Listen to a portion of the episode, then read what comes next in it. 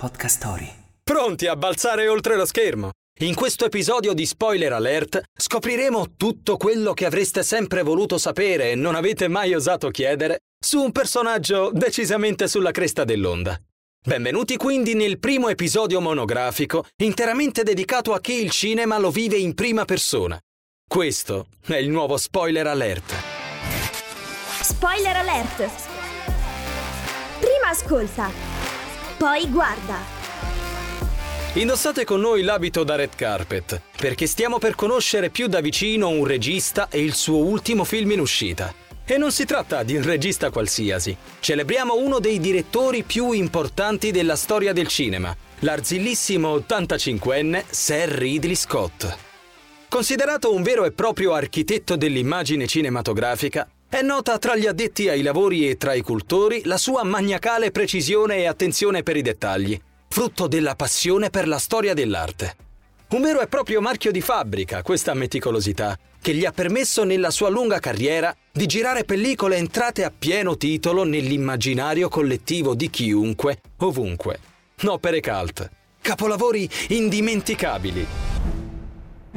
Blade Runner, nella sua struggente messa in scena di replicanti dai sentimenti umani in una Los Angeles del futuro distopica e violenta, ha riscritto le regole del genere fantascientifico, diventando una pietra miliare del cinema. Io ne ho viste cose che voi umani non potreste immaginarvi. Una curiosità? Il film è tratto dal celebre romanzo di Philip Dick Anche gli androidi sognano pecore elettriche. Ma Ridley Scott, pensate, non l'ha mai letto.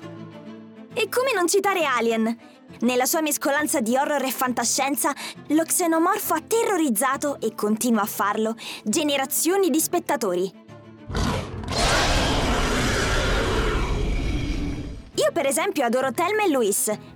Bellissimo road movie con Susan Sarandon e Gina Davis, nel ruolo di due amiche criminali in fuga da tutto e da tutti. E poi Ridley Scott l'abbiamo visto cimentarsi davvero con tutti i generi.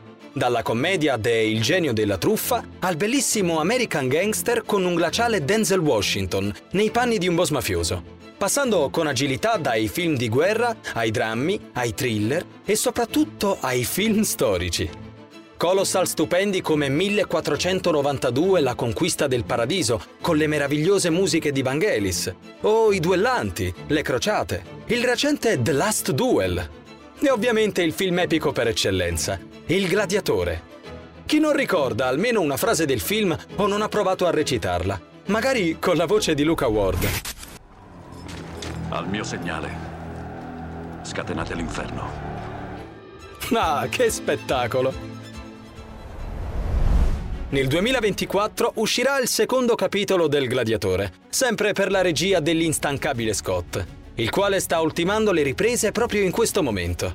Ma prima di questa data, molto prima per fortuna, uscirà nelle sale l'ultima fatica in ordine di arrivo di Sua Signoria Ridley Scott, Napoleon, ed è subito colossal.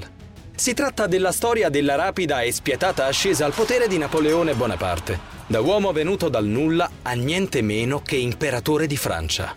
A impersonare il grande Bonaparte sarà l'attore premio Oscar per Joker, Joaquin Phoenix, che ha già incantato il mondo nei panni del Joker. Il suo Napoleone è stato fin da subito così tanto potente da convincere Ridley Scott a rivedere la sceneggiatura. Assieme a lui nel ruolo della moglie Josephine, la candidata all'Oscar Vanessa Kirby, celebre per il suo ruolo nella serie The Crown.